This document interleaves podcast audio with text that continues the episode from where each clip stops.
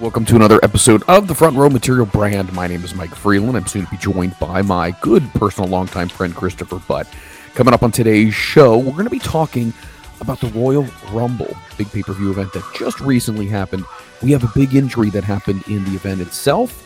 We have potentially a few that may have to be delayed for a while. We've got some great news for Bayley all of that and so much more. Let me go ahead and bring him in right now. He is my brother from the north. His name is Christopher Butt. What's going on, man? Uh, this is it, Mike. Uh, another night, another evening, hanging out with you and, and Jim and Nick, and we're going to talk some wrestling, and I'll probably say something inappropriate at some point, and it's going to be a good time. How are you? I am good. Life is good. Um, it's uh, it's clicking along here. It seems like this year's going really fast. Is it just me, or is that the kind of the, the consensus here? Does um does it seem like things are going quickly ever since the new year hit? Oh, incredibly! I mean, it's, it's come on, our first month is gone. Yeah, You know, the upside of that is I'm six weeks to vacation, so that makes me that's, happy, that's right. The countdown begins. right? But no, the time is flying by a little too fast. As you get older, time goes by quicker, Mike. It, amen. It does. Amen. It does. Know, so Um, what exactly would you say? You know, I mean, obviously, outside of the big pink elephant in the room, what outside also piqued your interest in wrestling this week? Cody winning. Yeah, it's a big one right there. Uh, I didn't see it coming. Honestly, love Cody. You know I love Cody. He won last year, and Yeah. nothing really came of it. And just with the, you know, the just just the way the industry has changed a little bit since then. We're not talking the Vince stuff, not yet. That's not where I'm going with this. Just you know, Cody seemed to almost get lost in the shuffle a little bit. You know, L.A. Knight, uh, Phil Brooks, CM Punk, whatever. Gunther's red hot. It, it almost to me it seemed like Cody was getting lost in the shuffle. And for them to put him over and have him win the, the Rumble again, that's a big deal. They obviously see something. How many times has somebody won the Rumble back to back? Believe I know Shawn it has Michaels- happened, but not many Sure. times. No, Shawn Michaels has done it. Steve Austin's done it. Hulk Hogan has done it. I want to say now Cody Rhodes. I can be fact checked on that, but uh, I do believe that those are the guys who've, who've won back to backs before.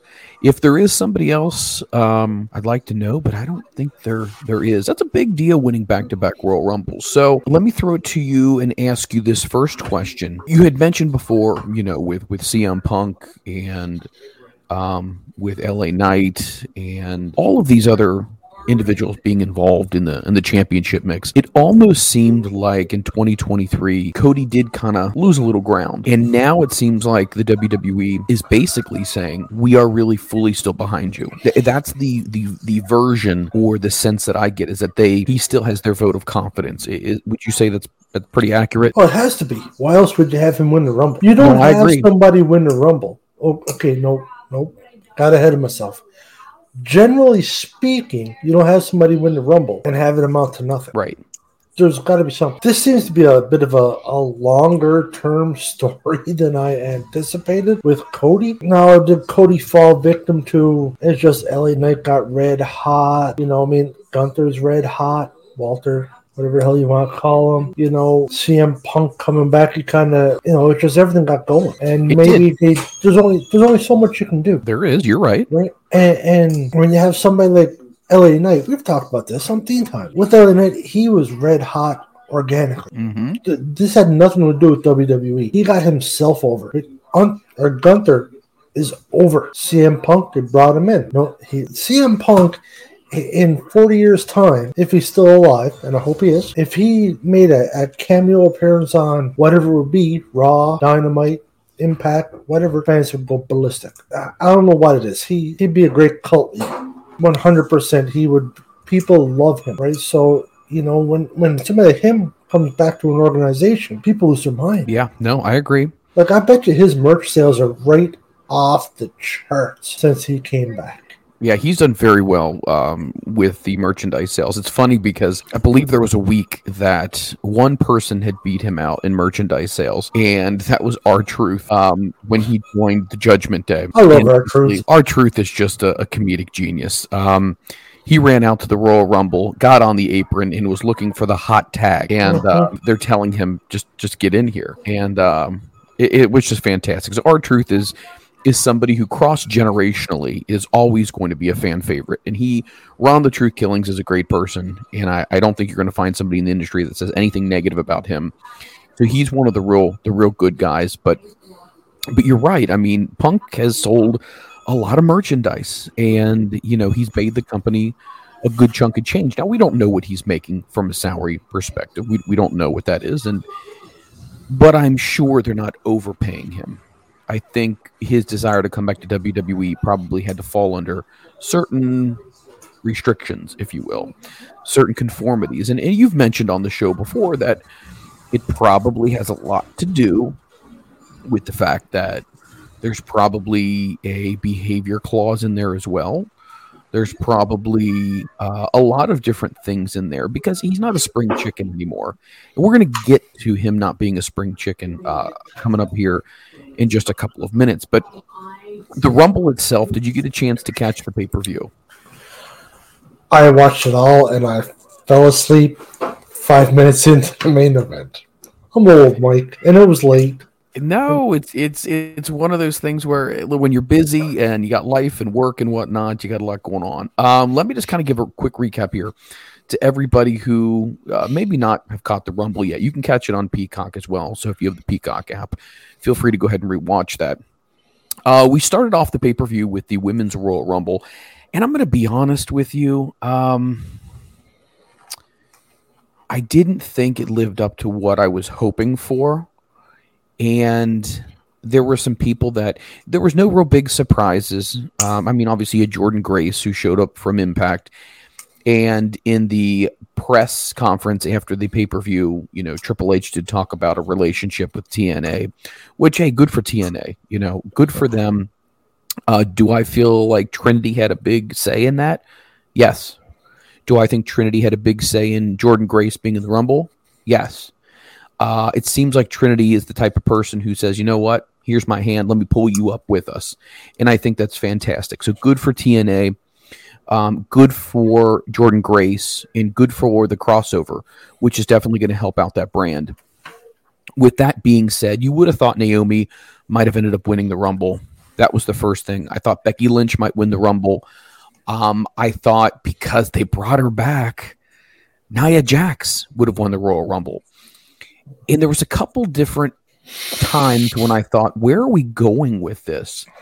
But Bayley ends up winning the Women's Royal Rumble, and she's going to be going on to WrestleMania and main eventing it. So good for her.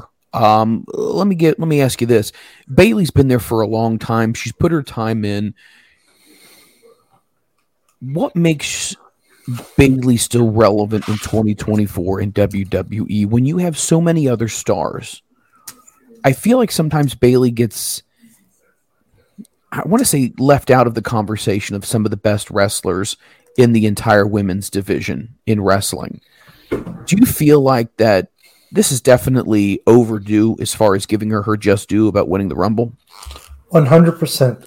Bayley has fallen into the Nattie Neidhart category. Amen. Amazing wrestler. Yes. You know, works with everybody, does a great job with everybody, very entertaining, good in the ring. She's a, she's a, what you want. You know, just never got that big push. Uh, don't get me wrong, Bayley's had pushes. Uh, I'm not saying she's been forgotten, not, not at all, but she's not. They never strap uh, how do you put it? Strapped a rocket to her back. They've never done that. Bayley's fantastic. Yeah, she's good. Like we we need to stop sleeping on that. Bayley is amazing. Look what she's done for Damage CTRL. Let's not kid ourselves. Bayley carries that faction. She does. The others are good. I'm not saying they're not, but that's Bayley's faction.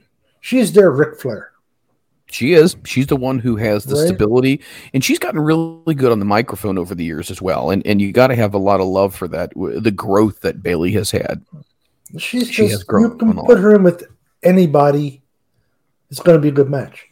If you can yeah, have a no, good match with Bayley, you're bad. I don't know how else to put it. You're, you're just bad. Yeah. Because she'll make you look better than you really are.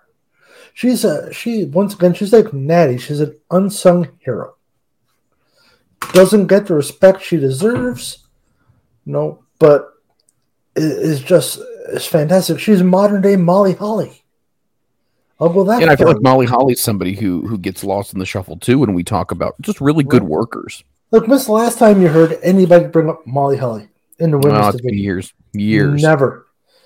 She was arguably the best wrestler they had. Wrestler.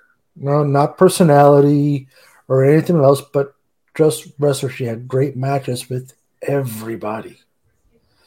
Right? Lost in the shuffle. Same deal.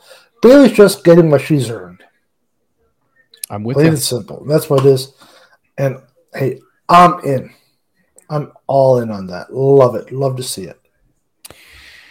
So Bayley wins the women's uh, Royal Rumble event. The men's Royal Rumble event um, was a nail biter. It uh, ended up coming down to CM Punk and Cody Rhodes, uh, and it looked it could have gone either way at any point in time. But Cody Rhodes ends up winning uh, for the second year in a row the Royal Rumble, as we mentioned at the top of the show. Congratulations to him. This one was a little bit better. Um, but there were still some things that came out of this match that uh, unfortunately are not positive news for WWE. CM Punk has torn a tricep again. Uh, looks like he will be out nine months, and he was out nine months uh, when he was with AEW when he tore a tricep. So he's out again. So we're going to see what happens here. The Rumble match itself, again, didn't have any surprises. It didn't have any shockers or anything like that. Now, it did surprise me that they didn't try to throw somebody in there. Um, now, for me, the stars of the of the Royal Rumble match was definitely Bron Breakker. I think he did fantastic. I think the heel turn with Drew McIntyre was really good. They continued to talk about the story with Cody finishing it. And I, I will say this I'll give WWE credit where it's due. They are better at storytelling, uh, really, than anybody. They will tell good stories. The wrestling itself may be average, if you will, but the storytelling is is really good. And I love the fact that they had Seth Rollins and Roman Reigns um, up in the luxury boxes watching the Royal Rumble match to find out, you know, who was going to win. And they kept cutting back and forth to see, you know, what their responses were, which I thought was an excellent creative way to, again, build suspense, build tension, find out, you know, how are they responding depending on who's doing well in the ring at that time. So I thought that was really, really good. Uh, Sami Zayn had a really good showing as well. Um, it's interesting where they've gone with Sami Zayn ever since the whole bloodline thing ended. Um, I posted on Twitter what I thought was going to be some WrestleMania matchups. Did you any, see any matches um, that are going to come out of the Royal Rumble that'll be heading into WrestleMania? Because normally we start to see feuds heat up, um, and they're usually the seeds are planted at the Rumble. Did you see anything that you thought, okay, I think this is going to be this is going to be happening? Well, I think the, the easy one, the, the cop out, is going to be Cody and Seth. I think that's kind of a no brainer. Easy to pick that out. I mean, you see that a hundred mile away. Um, that's hold not the only one that came to my mind. Well, let, let me pause you on that one because I think this is important to to talk about here. When we talk about Cody and Seth, do you still feel like it's finishing the story if he wins the If World Heavyweight Seth? Championship? Or No. I'm sorry, Cody. If Cody wins, No, no, I don't think so either. I think it will be. He's going to feud with Seth. He's going to go over Seth, Yeah, and then he's going to feud with Roman. He's going to go over Roman, and he's going to. That's how he finishes the story. that's interesting. That's I really see. Cody with both belts. It could be that way. And, and I think a big reason why a lot of people are saying he's going to eventually end up going with Seth Rollins um, in it'll main event, probably night one, Mhm. is because there is all this anticipation of The Rock coming back and The Rock challenging Roman Reigns. And because they are family, um, it would make a lot of sense. You know, Roman Reigns has been the head of the table for the last three years. The Rock basically is wanting to come back to WWE. Obviously, not full time, but he definitely wants to come back. He's now on the board of directors for TKO. He's been pushing, from what I've heard, for this match. It would bring in a great deal of money. It would be what's best for business if, if we have to use that cliche. But yeah, it, w- would still delay Cody getting the WWE championship. And I think even if he beats Seth, I think we're in agreement. The story is not complete. No, the story is beating Roman or beating whoever's Whoever. holding that championship. Correct. I think we can agree The Rock is not going to be the champion. I would probably agree with you. I don't think that's going to happen, but I do think it's going to draw a lot of eyeballs. It's going to sell a lot of pay per views um, because I don't believe that you can get tickets. I mean, I think night one and two are sold out, if not pretty darn close. Oh, for sure. Oh, no, uh, what Shivani says, put butts in seats. Yeah. 100% that will put butts in seats. You put The Rock on anything and it blows up. Yeah. Plain and simple. And he actually can use The Rock name now This is as true. opposed He- to just Dwayne. Johnson. He owns it. So Yep. Good, for him. Yep. But Um, it's just, I think they'd be foolish to have The Rock go over Roman Right. because where do you go with it? That's what's, your, good- what's your feud? there you go. What's your end game here? He's Like, not going to stick around long term. No, he's not going to be on every every Monday night or every Friday night or every anything. He's going to be on once in a while, which is perfect because he'll get a huge pop every time he comes out. Ratings will spike, but you don't want to have them on too much because then people are the It waters you're it just down. not as excited. You'll still be excited, but you'll have less of a chance of getting a casual fan Sure. versus if it's a sprinkle here, a sprinkle there. Your casual fan will get drawn in more. Well, okay, let's pause right here then for a second. So, an angle they could do, and it could work, is have The Rock beat Roman Reigns, right? And then, I mean, we haven't seen Roman Reigns all the time. So, The Rock theoretically could be the WWE champion and come in and go out and make sporadic appearances and whatnot. And he could now claim to be the new head of the table would it be more impactful if leading up to next year's WrestleMania if Cody ended up beating The Rock for the championship? No, no, I, I, don't think it would. Uh, the Rock is obviously a, a, a bigger name than Roman is, but he's not as relevant right now as Roman is.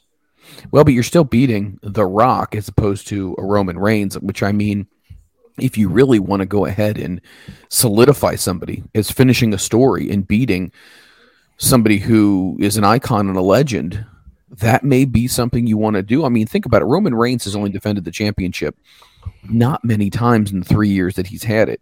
So again, you could give The Rock that same schedule. He could show up every so often, and then basically Cody could continue that pursuit. And then you never know. The point is, I think it would be really interesting to see what happens. Um, but if you put Roman over The Rock, I mean, it would make the build up for whoever challenges Roman the next time because the guy just ended up beating The Rock. He could go on this big bragging spree and putting everyone down, and then it could build up to you know Cody knocking him off his throne. So it'll be really interesting to see how they they take the next year and, and build that up. I do want to jump into this. I did notice that when you watch the Royal Rumble, you can start to see seeds being planted for WrestleMania. So these are some things that I saw. And I want you to say yay or nay if you think this could be a potential match at WrestleMania. You ready? Uh, Gunther versus Drew McIntyre. Yeah, I can see it. Uh, and this is based upon their interactions and how people got eliminated and, in facial expressions and all that. Um, I also could see a Sami Zayn versus Drew. I would sooner that personally, but no, it'd be Drew and Gunther Um, I could see a Dirty Dom versus Bron Breakker in NXT or? WWE. WrestleMania. Mm. Uh, If you're if you brought Bron Breakker up for the Royal Rumble, his home now is on the main roster. If you put him over Dirty Dom, that's going to be a big signature for him. That's going to be a big, big victory for him on the grandest stage, which is Mania. And if you're looking to build Bron Breakker, man, the guy's been in NXT for a, quite a while. Why not go ahead and give him this signature win at a big event right here, basically to say, hey, he's here and the fans get behind him. I mean, I, I personally think it would be a great place to to really let him shine. Yeah, if you're gonna if you're gonna um, make somebody shine, get some attention. Of course, Mania is the place. I don't. Bron Breakker was just brought in to fill in for Brock. Well, but Bron Breakker at the Royal Rumble. Keep in mind, he did an amazing job. I mean, regardless how I agree getting the spot, he did amazing, and you know he was fed people and he eliminated a ton of people as well. I, I'm just saying the way I feel, the way I would like to say the way the crowd responded. We're going to get to that before we get into our next segment because the crowd, in my opinion, was not into the Royal Rumble this year. Um, it, we'll talk about that. Let me go to another match really quick here. Street Profits versus AOP with Paul Ellering.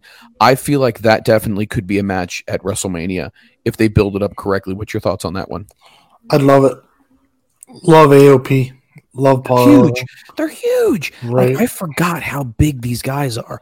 Well, They're those are some monstrous. big boys. They've both got. They're both over three hundred pounds.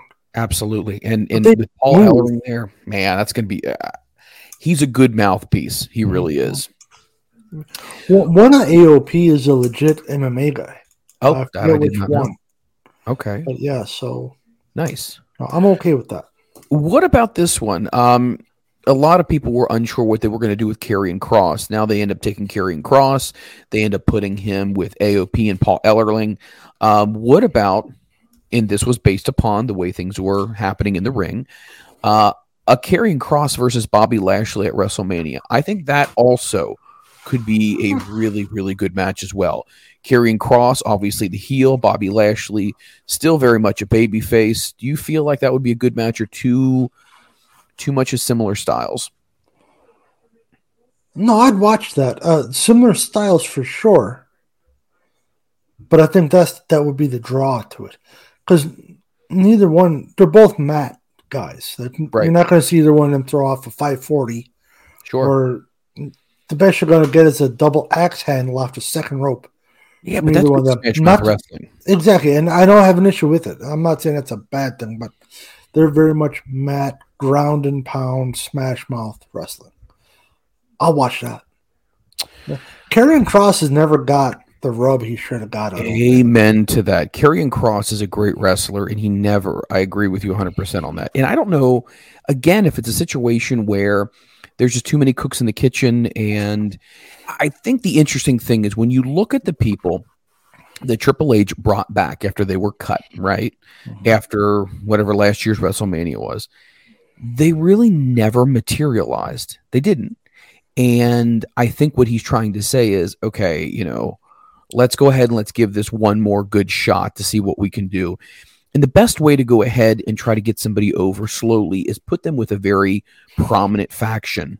Yeah, that's what they did with Wheeler Yuta when it came to the Blackpool Combat Club. Um, they put people in the Jericho Appreciation Society, which was also the inner circle. Remember, Sammy Guevara was in there, and Sammy was just kind of, and he even said in interviews, the the job guy for the group. But now he's a much more polished and refined star. So when you think about this, putting someone in a really prominent faction definitely gives them the rub, but it gives them more TV exposure, which means if if the if the faction is getting over and hot, that means most likely they're not going to have you lose because obviously they're going to keep the you know the angle going. So I think it's good for him. So I'm I'm excited about that. Next one, Carlito versus Escobar. I looked at that one and I was like, man, I don't think Carlito has been a part of a WrestleMania. I want to say since WrestleMania 22 in Chicago. Um, I think this would be a really, really good match. Again, it really kind of depends on what how the fans respond to this and if management wants to go this way. I'm glad Carlito's back. That's the first thing I'll say. A, he looks phenomenal. Um, he is much more refined in his technical skills. I really, really like this version of Carlito. What do you think about him on in Escobar at, at the showcase of the Immortals? Um, 60 40 on it. I'm not a big Carlito guy. Okay. Uh, I never was. So you're never into him and Chris Masters. No. Okay. The master lock and the spit in the apple, no, didn't do it for me. Very talented, just not, just not my thing.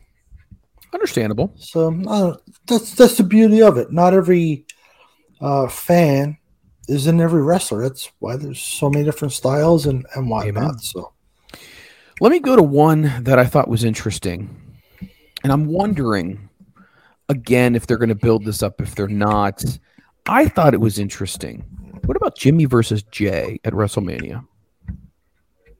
that'd be fun. I think it would It'd, be. it'd be a damn good match. Yeah. Uh, you can make a, a great rivalries. Oh, I agree. That's a pretty simple rivalry to make. Sure. Really, a- as rating goes, that doesn't take a lot. No, it does. I mean, it's to fire that up, it's already built. right. It's family feuding. That's half your battle. You don't need a Yeah. story to it. It's already there. Two family members that don't get along. Organic. There, there you go. Now you just throw them in the ring and let them beat the stuffing out of each other, Let them let them put their own Um, match together. Let them let so- them make magic. and that'd be a good match. I think it would be a great Jimmy match. and I Jay really can do. both go. Yeah. They can really go, right? If you do that, though, Yeah.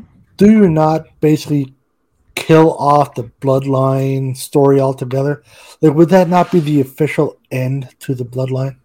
I think in some ways it would be, but I think at the end at the end of the day, you know, you got to come up with something different. And I really thought that the Judgment Day was going to be the next version of the Bloodline, like they were going to continue that. I just don't get the feeling that Judgment Day is going to be much for much longer. And the reason why I say that is, is a couple of reasons. First of all, you got Damian Priest who has the ability to cash in his briefcase. Uh-huh. I think once he does that, they're going to take him out of a faction and they're going to have him on a singles run. I really, I really believe that. Finn Balor's contract with WWE comes up within the next few months. There, he has not re-signed a contract. Um, I don't necessarily know if he's going to be in their long-term plans, especially with the group of kids they're going to be moving up from NXT. That's number two. Number three, I mean, all you would have is Dirty Dom and Rhea Ripley. And I think ultimately what they're going to end up doing with Rhea Ripley is doing a face turn and becoming a huge baby face. She'd be a huge baby face, and I think it would be really, really exciting to see what she could do because she's such a great heel. So th- that's my thoughts um, as far as that's concerned. And then you also have to consider Buddy Matthews and Malakai Black are both wanting to come back to WWE. I don't know if they have an out clause in their AEW contract, but as soon as their contract is up, uh, Meltzer uh, was talking about how they're they're as good as gone. So, do you think that they would put a Buddy Matthews and a Rhea Ripley together, which only makes sense? They did it with Becky Lynch and Seth Rollins. Would that make sense? I think it would, and I think that might be something they may want to do. And I think, let's say you did that you could have the reincarnation of Triple H and Stephanie McMahon in a lot of ways. And, and that's what I've always seen with those two. Then again, Triple H is way better on the microphone than um, we've seen Buddy Matthews um, or Buddy Murphy, who he would return to being. So we'll see what happens with that. Um, I did want to mention really quickly here a couple of names of people who I want to give some shout outs to, who I thought they did a great job. First of all, Jordynne Grace. She did an amazing job. She came over um, from TNA. She's the the women's champion. They put TNA over really well. Um, they talked about her being a champion, which was great. They talked about Naomi being a TNA champion. Uh, her it was interesting because I don't know if they would would let her do this, but did you pick up on the fact that Ivy Nile and Jordynne Grace were just these two bulldogs? I mean, they're chiseled out of granite and either you could put them together or you could have them go against each other. With Jordynne Grace being such a veteran and such a professional, I mean, obviously she could have a great dance with with Ivy, and then obviously going over. Do you see the relationship between TNA and WWE continuing um, after this? Triple H said that that we're not done with this this yet. Um, I think some really good stories could be told. What's your take? I hope they do continue it. Uh, everybody wins in that, Mike. They do. If you get numerous federations, know, coming together, people win. Fans win. Fans do win. They do. Um, Ivy Nile's rough, man. She's she's green. She is, but if you put her with a Jordynne Grace and you know you have them work house shows together, I think that she could definitely have a big impact on her. Uh, no pun intended. Um, she's she's a, she's look visually appealing. Yeah. You know, yeah, she looks like she could beat the crap out of you. Oh, she's she needs some refining. Don't get But- me wrong, she's she's a professional wrestler and I'm not. But I'm just from watching them like, ooh, she needs a little more seasoning. Th- think about it from this perspective. A lot of times, what they end up doing with people from NXT is they put them with a vet, and they've tr- entrusted Nattie Neidhart with a lot of people in the ring, and and Nattie has had to give some receipts to some of these, but she's a perfect example of exactly why and the type of caliber veteran you put in the ring with some of these new kids coming up. I think Jordynne Grace could could be in that same category as well. Last thing I'll mention, um, I thought Kayden Carter looked really good. Um, I was really surprised they didn't do more with Kairi Sane. Um, I don't think that Oscar really had a great showing. I love Indi Hartwell. Uh, again, mark her name down. I think she's going to do really, really well. Maxxine Dupri, uh, she's very young, very fresh, but boy, she has a look and she has an enthusiasm that I think is going to be great. Um, who else did I think did really well? Let's see. I wasn't that impressed with Nia Jax, Shotzi.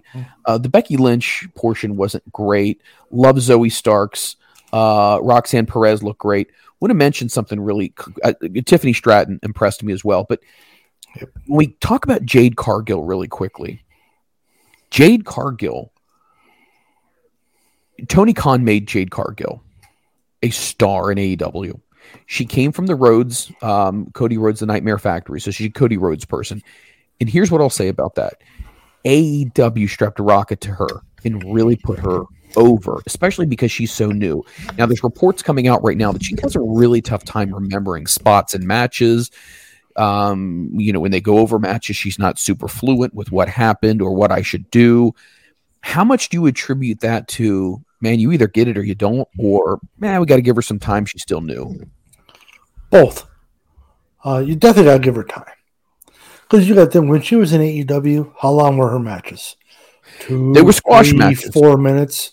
They were pretty much squash matches. A handful of, of moves and it was over. Right, So that'll only take so far. right.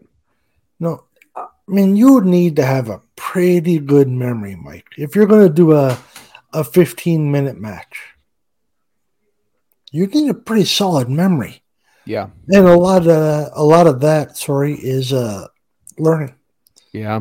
Is They're gonna have literally in ring experience, learning. She looked pretty good in the Rumble. She Well, really did. what she did with Nia Jax was impressive, but I, I think the truth is going to be is she all flash in the pan or is she going to be somebody who at the end of the day um, they can look at and build around her. All right, we're going to come back to these conversations. Let's go ahead and let's bring them in. Nick Papa G, a longtime referee. He's seen anything and everything. His favorite Canadian is Christopher Butt. And he is You damn Not- right it is. not a fan of light tubes. Um, I, evidently, from what I understand, whenever he drives past a hardware store, he breaks out in cold sweats. We then go to position. The legend, which is Jim Molyneux. He's seen everything, been everywhere, been kicked in the face, have ladders thrown on him. But you know what? He's still such a nice guy. Let's go ahead and bring them both in. It is time for front row referee, gentlemen. How we doing? Guys, how are you? Awesome.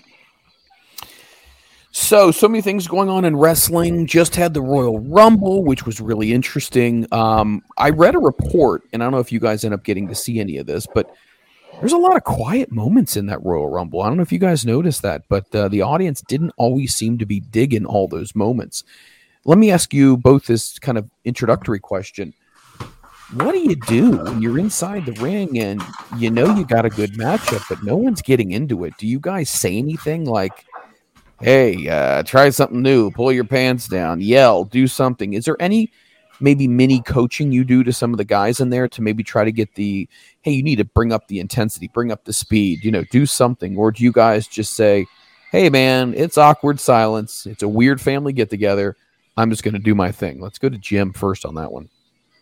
Yeah, usually I, I would just probably say, "Listen, keep keep to what you're trying to do. Keep telling your story. Do your match. They'll they'll come along." Uh, it's happened a couple of times. Not, not nothing that's you know damaging that afterwards the the wrestlers are jumping off a cliff because they had a bad match in front of Yeah. people. Nick, what's your thoughts on man, this should be going over way better than it is. It, it depends on who I'm in the ring with. Sometimes, it, you know, if I'm, if I'm in the in, in the room with a bunch of you know, um, you know, uh, people who are green stuff like that, I basically just trying to tell them, that you know, you know, try to calm down, don't let the crowd, you know, react to you or anything like that, and, and basically just tell them to work the crowd over. Yeah. You know, you know, work, as far as you know, character wise and stuff like that. And they'll, they'll eventually come around. I- this kind of go for either one of you guys. What would you say is the scariest thing for uh, first year wrestlers? You know, I mean, obviously you guys have been around long enough. You can you can read the body language. Is there anything that you say when you know you know they're going to be coming out for their first match and you're going to ref them? Do you give them any chit chat in the back? Do you say anything? Do you come up and pat them on the back, or do you say nothing and just you know kind of let them kind of feel it out on their own? Hmm. Good, good, Nick. You you work with more newbies than than I do, Great. really.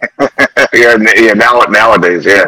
Um, basically, it, it, as long as they don't, you know, if, if they get scared or miss a spot or something like that, I usually just tell them, you know, hey, grab a hold, face the camera, you, you know, stuff like that. I'm like, that's the perfect thing to do. I'm like, if you have like that deer in headlights look, like you can watch stuff on Boxing Man, you, you've seen stuff like that before. Y- y- You know, I'm like, best thing to do. I'm like, forget a spot, grab a hold, slow it down. That's the best thing to do. No, I, I agree with that. It's uh it's interesting. I think would you both agree, you know, outside of being, you know, technically sound, if, if you're new in the industry, composure would be the thing that you would want them to have more than anything as far as even surpassing abilities in the ring just to keep it together. Yeah, com- composure, um, confidence in yourself, confidence in you know who, who you're wrestling. That that you guys can work together and and and tell a story and, and get through a match without you know having it turn into a complete disaster. So this kind of kind of goes into what what Jim was saying. You know, wh- what about if you do notice? You know, you've been a referee for a long time. People trust you. They request you to be eh, their their referee for their match, and all of a sudden, two young people start panicking. Um, is there anything that happens within the ring? I mean, I'm not trying to break any code of. We don't talk about that kind of thing. But is there is there anything that you have done in the past? uh, Nick, since you do work with a lot of the more the younger ones that you you do or you say or anything other than that? Uh, it's I said, I'm like more, more so backtracking myself here. It's like as long as you know a lot, a lot of it, like if I'll actually you know call the match back to them and see what they got going. You know, if it's a bunch of like high spots, high spots, high spots, I'm like I tell them it's like, hey, calm, you know, slow it down. You know that? That's what it is nowadays. That's what indie wrestling is. You know, you get a lot of these. You know, uh, greenhorns coming out of schools and stuff like that. They just think everything is just all high spot, high spot, high spot and it's not. I'm like, you got to tell a story in the ring. You know, it's kind of almost like another lost art. You know, with wrestling is, you know, especially at least on the indies. You know, that goes. I'm like, it's you know, indie indie companies don't tell stories. I'm like, it's just all. It's basically they want to be like PWG and just have the matches for the hell of it. You know, that's it. Jim, let me ask you this. Where do you think, I mean, obviously looking at ECW, and, and we're always referencing ECW, but ECW, I, again, we keep coming back to this. It's, it's interesting to look at ECW in hindsight now, and you can see they had their high spots, but they also told a lot of stories. I mean, that's one thing that you knew what was going into it. What was the story? Paul set it up really well. Uh, Joey really emphasized what the story was. But what year would you guys say? You know, obviously after ECW had ended, you know, we still had a little bit of WCW left. When did all this high spot stuff and the jumping around stuff? And I know a lot of people had said, well, you know, the Young Bucks were the ones who really kind of brought it to the forefront. But if you remember, you know, the lucha libre style is very much like that. But I mean, that's a consistent style. What do you think really got all of this high spot stuff going? Uh, is there any moment, time uh, that really started? I know Nick was talking about PWG, but anything that you recognize where you're like, man, this is changing? You know, it, it may have been, and I'd have to go back and look at it. So this, I might be completely wrong in this, but if you go back and look at um, when WCW did the pay per view with AAA, uh, when Worlds Collide, that was the first introduction, real, real mainstream introduction of lucha libre into the U.S. Uh, I I think, unless you're you know the complete U.S. Unless you live in California and you get lucha style uh, wrestling on on your local cable access at the time. Um, but I, I, think you know some of the matches that that they saw people saw got, or I should say maybe even young wannabe students, wannabe wrestlers saw and go, wow, that would be cool to do, and started doing it in their backyard, uh, which, which, led to the release of all the the backyard wrestling videos. Um, you know, and when someone when those got out, oh, I'm going to try that. I've never seen that before. Uh, I think a lot of that had that had a lot to do with it. Butster, um, you and I obviously NWA, WCW as well. Do you remember three count in uh, WCW? I believe it was Evan Karagias, uh, bu- bu- bu- Shane Helms, and maybe Jamie Noble. I want to say. Do you remember yes, three count? I do. Wasn't I Tank had, Abbott with them at one point too? I think he might have been that that hairy hairy man. Um, he's like the illegitimate child of uh, George Steele, but I feel like three count was way better than what people gave him credit for.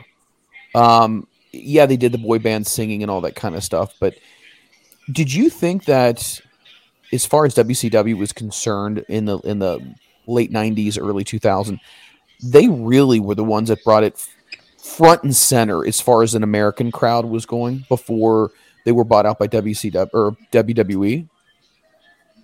Really, Evan Karagias? Uh, whoa, whoa, whoa, whoa! Were you Don't, drinking back in the nineties, Mike? Do like, not be crapping on three count, on. my friend. Yeah, that was about four counts too much. Shane Helms was good. Jamie Noble, great ring wrestler. Mm, Evan Karagias, not so much. Okay, what about personally? Mark, what about Mark Jindrak? Um, that's a name that doesn't come up very often. Mark Jindrak was a guy who could definitely go mat wrestling. He was a big brooding guy, but he could also go off the top rope as well. I, I liked what he did as well. He also did a lot of high flying stuff as well. What was your? I liked him. Uh, how come he never got over? You think? Because is he not in? He's in Mexico now doing like soap operas and stuff. He may be. He's I a good-looking man, and I mean that completely from a plump platonic perspective. However, platonic, platonic. That's right. Word of the day. Okay, that's right. I'm a wordsmith. Um, I feel like that really started, and then and this goes for everybody, man. Did anybody ever get to catch Lucha Underground? I was a big fan of. I guess it was on the. I'm going to say this wrong. The Del Rey Network. Maybe not. I got oh, El, oh, El Rey. Yeah, I remember the El Rey channel. Yes. Yeah. Never heard of it. Never yeah. heard of it. Jim, are you uh, familiar with Lucha Underground and the the temple that they wrestled a, a little. Yeah, a little bit of it. Wasn't on MTV for a little bit. That was uh, Wrestling Society X, I think. I think yeah, I, I think I know. Yeah, I know they were. I know I, I saw Lucha Underground a little bit on something, but I can't remember what. Um, I watched it. They were Netflix. trying to tell. They were they were doing more than telling the the in ring stories. They were they were, you know, kind of it, it was like turning into one of those Mexican soap operas. Yeah. Uh, they were trying trying to do that and trying to you know center that around wrestling. It was entertaining though. Like I, I enjoyed it. I don't know why guys, it never why it ended. Honestly, a lot of guys in AEW actually end up getting uh, had worked in um, Lucha Underground as well. That's where I was first introduced to Rey Fenix, Pentagon Junior, um, oh my gosh, I'm trying to remember the other gentleman. Um, God, they wore the neon. Ricochet neon was in it, wasn't he? Which one? Ricochet was in it.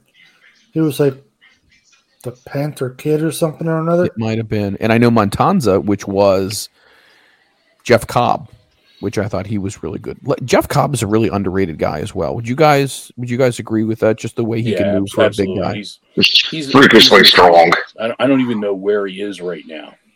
Is he in Japan? I think he's in New Japan right now, Okay. and it, it just blows my mind that WWE did not sign him and and, and bring him in. I, it's like he can do a little bit of everything, and well, I mean, I think he's a lot like Johnny Mundo.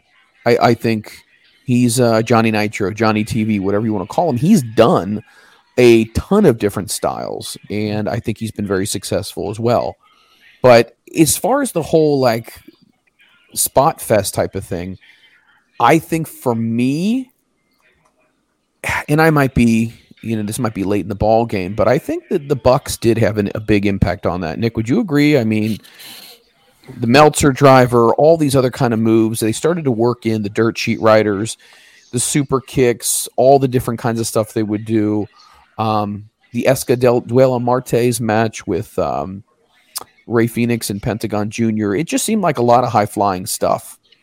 Uh, it, you you can even you can even even like predecessors to what the Young Bucks were. I, mean, I, I guess they brought it to the forefront back in you know back in like uh 2010s and stuff like that.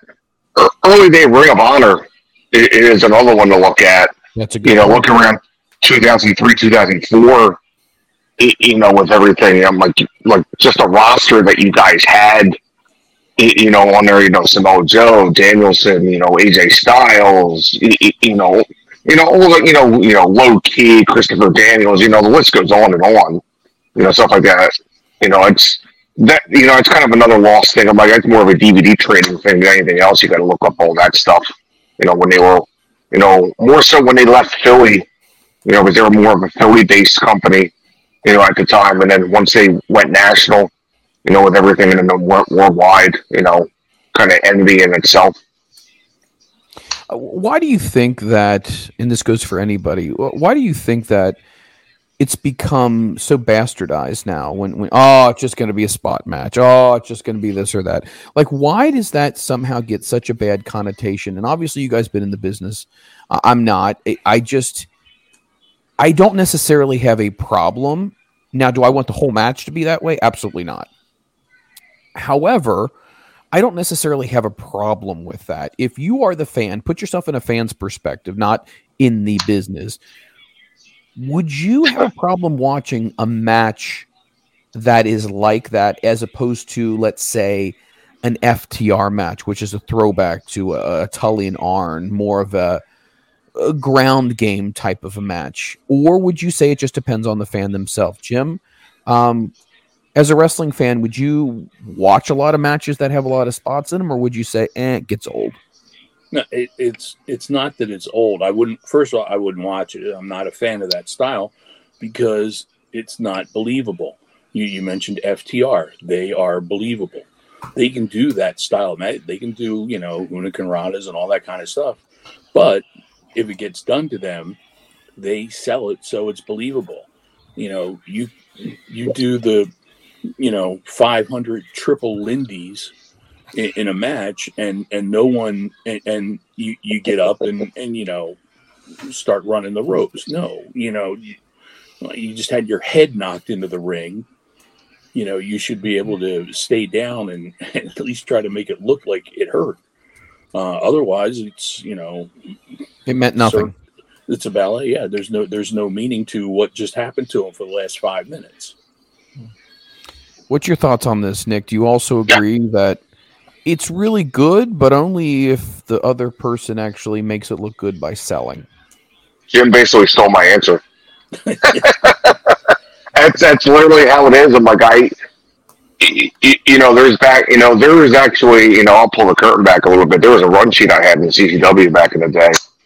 There was actually a match listed on there. Was like up the uh, listed as the objective on the on for the specific match. It was uh, in like stars and stuff like that, like capitalized. No psychology needed. That's literally where, and it, you know, I'm I'm not going to name who was in the match or anything like that, all. but I'm like, it was just, and that's literally what the match was. It was just, it was just like a bunch of head drops, you know, lariats, this and that, you know, a couple, you know, a couple of dives here and there, you know, and then eventually to the finish. But there was no selling in the match whatsoever, It- it- you know, because that's they were catering to the Philadelphia crowd at that time. You know, this is like 2010, 2011. That's all. That's all people wanted to see. And look at they still do now. You know, you know everything. I'm like, you know, you watch, you know, watch anything on TV or on, on your local indie or something like that. It's all you see. You know, it's insane. I'm like, you know, deathmatch wrestling is also getting to the point of it too. You know, I'm not to bring them involved or anything like that, but it's the same thing too. On top of that, you know, you see a lot of the no selling and stuff like that, but it's kind of hard to no sell a uh, light tube going over your head, Yeah, but it does. I- think that's why AEW gets such a big knock because they do all these things and they're supposed to be devastating, but they're not. You know, like Jim said, they they bounce right back up and they're they're going back into their Cirque du Soleil. And if selling is not made a priority, then the match isn't believable, which comes back to the point. Is it believable if people are invested in it emotionally and believe what is happening, you know, is legitimate, um, then they're going to be more willing to shill out the money to buy for tickets. But if they feel like it's it's not, then it becomes an issue. And I wonder if schools nowadays emphasize selling as much as maybe in years past. Um, do you find that the guys you work with, obviously not naming names, do they sell enough in those matches that you guys end up refing, or do you feel like, ugh, that you could have laid on the mat a little bit longer on that one? Yeah, a little, a little of both, really. Uh, it, it, I think it all depends on on the school. I, I think people are teaching that. Um, God, I hope they are because that's that's half the business. Um, know, knowing the move is is one thing, but knowing how to react to the move is is the second half of it. Um, so yeah, I hope they're still teaching that. But I, I've I've done some quality indies lately, and and you know I think they're they're selling properly, uh, selling enough, selling the right way, um, making fans believe them. I, the last show I did for ISPW, you know, they had kids were jumping up and down, and they're the ones you want to get to believe. Um, because that's that's the next generation of fan coming in. You want them to believe now. Um, everybody's el- everybody else has already been tainted. Yeah. But it's not just the big moves that you want people to necessarily believe in. Because you got to think in real life, if you clench your fist and you punch a guy in the nose, Sure. you, but no, it's true. And, Yeah. You know, it it hurts. It's it's it's no fun. So you got to sell even your your smaller stuff like that too, to to get people to believe in it. Because if I cold cock you as hard as I can, you just look at me, or there's no reaction to it. Like, well, how believable is that punch? Because that's just not real life. Unless they're drunk or on drugs, which they feel no pain at that point. Yeah, I've I've been worked as a bouncer for twenty years. yeah, I've seen that. Unless they're completely inebriated, then then there's a lot of no selling going on uh, until the morning. That doesn't happen on the indie level, at least. Yeah. No, No drunk. No, No, never. that's happening. Or if you're Haku, yeah. Well, that's a different. That's a different animal altogether. Oh my You just God. I bite would your sell nose my off. nose was bit off. Yeah. Let me uh, let me ask you. I'm going to throw this question out to all three of you. We'll start off with Butster. Who, in your opinion, during your time as a wrestling fan, sold the best? I'll be Shawn Michaels, I think, or Dolph Ziggler. Okay. Uh, for for me, that that's my generation. There, uh, they sold ridiculous, maybe oversold. I mean, how many times do you get dropped and you just stand on your head and spin around and fall, like Shawn did? But those were the two that instantly pop into my head, right there. They they sold. They sold something over the top. Even Flair too, maybe a little dramatic, but he sold at least. Y- you took my thunder. I was going to say Flair and Terry Funk. I think sold Terry, really, really well. Flair, uh, literally as a fan, I wondered if he was okay. Oh God! Oh God! Ah! like I thought, I, I was like, hold on, is he legitimately messed up? But that was all his shtick.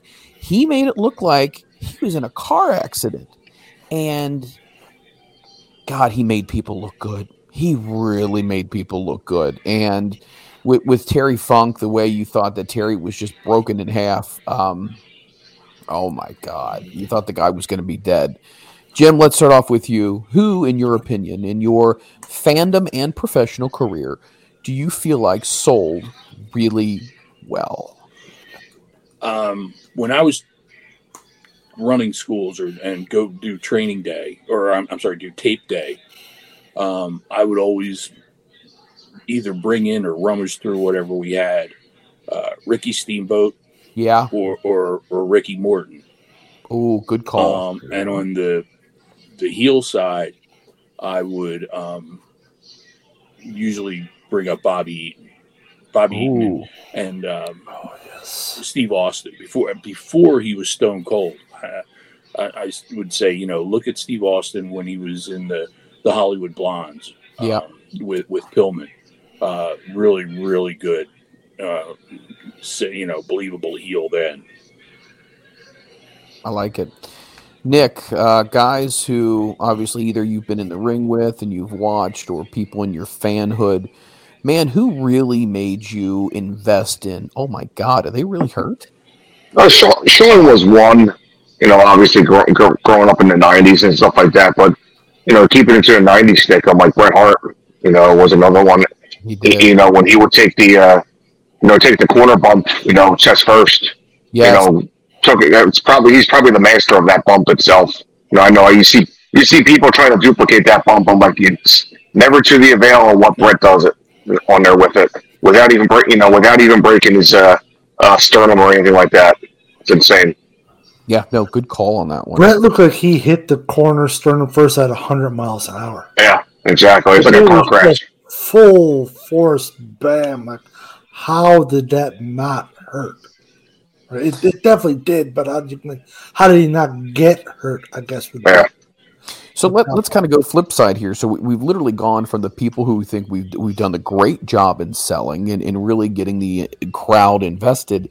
Who do you feel? Not that they're a bad wrestler, but some of their sells were mm, almost cartoonish in a way. I'm going to start it off, and I'm going to say a guy who's a fantastic wrestler. He's a Hall of Famer, but there were times, and I think we all know this, when Mr. Perfect would sell a bump that you literally thought his equilibrium was off, he had vertigo, and somehow his hips were not even connected to the rest of his body. Um, the twisting, the headbutt type of deal. He'd take a move, his legs would be up on the top rope. He'd take a clothesline and go over the top and flip flop and fly. Uh, who who would you feel like at times would oversell Jim? Just ooh, that was a bit much. Um, not not in his previous uh, incarnation, um, but I would have to say Akeem, the African Dream, kind of oversold. Not, the one man gang did not. The one man gang did not. He was very believable, but Akeem, the African Dream, was. That's yeah. I mean that, and that was you. You could probably pick a lot of people from from that cartoon, quote unquote WWE cartoon era um, that that kind of oversold, and I'm sure they were told to. Yeah. Nick, who uh who was a little over the top in your opinion? It- this is not even going to be one. It's just going to be one person, but it's going to be just like one moment. I think it's like 2005. It was actually uh, Hogan and Michaels, the, the infamous SummerSlam match. More comical than anything else, and people just didn't realize what actually happened. You know, all the stuff that you know, you know, all the backstage drama that went into that match itself. But oh yeah, that was definitely uh, definitely it. Yeah, not uh not it wasn't good. I I, I had uh, there were some personal feelings that were Yeah. being expressed backstage with that. Oh yeah. Um so many things. We're talking about uh, selling and who's great sellers and, and who maybe could work on their selling and what it looks like on the indie scene. Let's go ahead and let's kind of jump into some other things here as well since we we have you guys. Um, i think the first one i want to ask you is what are some of the best we'll start off with this one the best venues you guys have ever worked at where you're like man it's clean it's nice they got good bathrooms this is the the the Hilton of arenas that I'm I'm getting a chance to work in, or VFW halls, whatever it may be. And then we're gonna flip the script and we're gonna say places that you honestly will be like, there is absolutely no chance that I'm ever going to work in that venue again. Let's start off with Jim. Jim, We're gonna have a field day with this one. This is What gonna is- be good. What is the best, the nicest, the the creme de la creme where Jim walks in with his bags and says, It's gonna be a good night here. I don't know if ECW ever did one like that. Um, um, The Hanging Arena was great. yeah, the Hara Arena was God nice. bless the Hara arena. Um, I don't. I don't think there was one great place that we anticipated going to. to going, oh my! Oh great! We're going back there again. Oh, Okay, It okay, couldn't be that bad, Jim. For the love of God. Wait.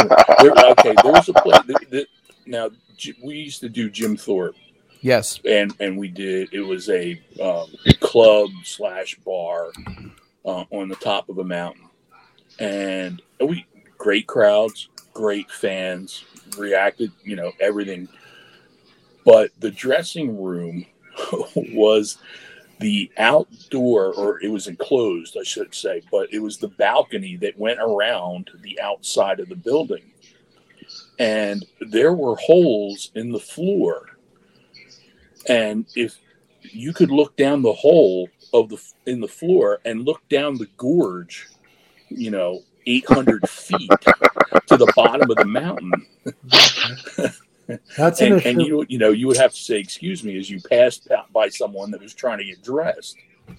It, you know, it, was- it was a, like I said, the crowds were great. We loved to go in there, but the change in there was a mess. I, I think you know I looked more at like the locker rooms than anything. I mean, you know, back in the day, the ECW arena. The last time I was there, and I, and I haven't been there since 2004 or five, whatever. And um, the last time I was there, the the men's toilets were just holes in the floor. There was Come no on. toilet. There was no toilet. I'm Just a out. hole I'm in out, the Jim. floor. And we, Jim, and we, How is that Here. passing inspection? Jim, Jim, Jim, Jim, Jim, Jim. This- what, this what are we was- in Here you go, Bangladesh? come on this in. wasn't in the You locker can room. piss in This a was- hole in the this- floor. This was not in the locker room. This was for the this was the toilet for the fans to use. Time out, Jim. No way, Jim, Jim. Jim. we, come we're going to have to get. Okay, where is this? I, I, I can attest to what he's talking about. Well, I, I've also been there a lot. You know, I, the last time I was there was, I think, the last time I worked for uh, MLW, which was uh, April last year. Um, on there, people don't realize this one thing. I'm like, if you've seen it on any of your social medias, the you know, you they see like the the infamous uh, ECW mural that everybody signs and stuff like that Yeah. on there. People don't realize. I'm like, that's outside the men's room. You, you Oh. don't realize that one bit until you're actually in the building on there. That it's literally outside. Like you got to go through a little, you know, go down a little hallway, make a left, and the mural is right there where the bathroom sinks are. Now, People don't realize that part. now the, the locker room bathroom, there was a toilet there. However, There's two of them now, actually. Yeah, there's actually two of them now. They actually got a they got full showers in there. Like the bathroom, the uh, the the locker room's actually upstairs. It's actually up above the uh, Okay. um the flight of, flight of steps. You got to go up, and then there's actually two different locker rooms uh, where they do um at least well MLW does like pre tapes, and then the female and then the uh, female locker room. You know, they got their own separate locker room um for them and stuff like that. So, So if- is if the you re- bathroom above the shower so you can serve water? the the bathroom is actually in the locker room. On there asking. too. They get, yeah, they got two showers for at least the uh, for uh, for the men in their locker room. The women got their own um, shower too on top of that. But downstairs, where the where the men are, I'm like, they, you know, they have their own it's their own giant bathroom and stuff like that. But yeah, that's where the infamous uh, ECW mural is. You know, on there that you can sign after you you know take a test. Well, if you if you look back at the the ECW setup when, when we were there, and they had that that upper stage. That Oh, yeah, yeah. You know, would Yeah. off of. Well, Yeah. if you if you'd crawl through the hole in the wall, that would take you into the locker room, Yeah, and and there was a bathroom up there on that level. And like I said, it didn't flush, but people would use it anyway. Oh yeah, yeah. That, that that the water was actually clear around like one one o'clock. It it was about you know dark brown by the time you got you know you left the arena at eleven, or a bunch of other different colors too. So Thank you. Oh, It depend- yeah, depending on what you partook of. yeah, there might be some there might be some blood in there too. You know who the hell knows some blood? You know I don't, I don't know from you know I guess coming from your forehead or you know I guess if you We're have gonna a leave it. We're gonna leave. Yeah, it we'll leave it there. It's just- forehead. what are we rated tonight? You know you know we can go further. Wow. So We will never be PG. Uh, let me know. Myself. no. This is TV fourteen tonight. I need to go see this arena. I, one day, I'm going to take three or four days off. I'm going to do a road trip down through. I'm going to check out all these car wrecks of places. Like I said, I, like I, said, I haven't been there. That- is that I a haven't been there town? since- a I've mountain town. since 2005 or four, whatever. The, it was the, the show was the last um, three PW show that that Oh Blue God, Mountain ran. Jesus Christ! Not that I Wow. wouldn't go, I just haven't been invited. I don't feel bad. They don't return my emails. yeah, they don't. Where's Fuck the 'em. blocked sign? I forgot. Oh my god. It never ends, folks. It never ends. The only thing is, now, Freeland, you have three of us, as opposed to just me saying stuff that shouldn't be said. Now you got these two. It's fantastic. I thought it was hard keeping Mikey Whipwreck in line, not saying things, but nope, not not the case. Uh, speaking of Mikey Yeah, Whipwreck, you he's should going hear to what be Mikey part. probably has to say about the the facilities at the arena. Oh, I want to get him back on here again. Oh I definitely God. do. Um, I do want to kind of ask you guys the question as far as and let's continue with the conversation. Meaning the best arenas, the worst arenas. Let's go into catering here. You know, we often hear as wrestling fans that that catering. We talked about payments being a handshake and a hot dog, and, and maybe something from the concession stand. But let's go into promotions that actually have catering. So, for people who are not super familiar with the term, um, Jim, take me through what do, what do they mean by when wrestling fans hear? Uh, well, we were backstage at catering. What exactly is catering? How does that work, et cetera, et cetera?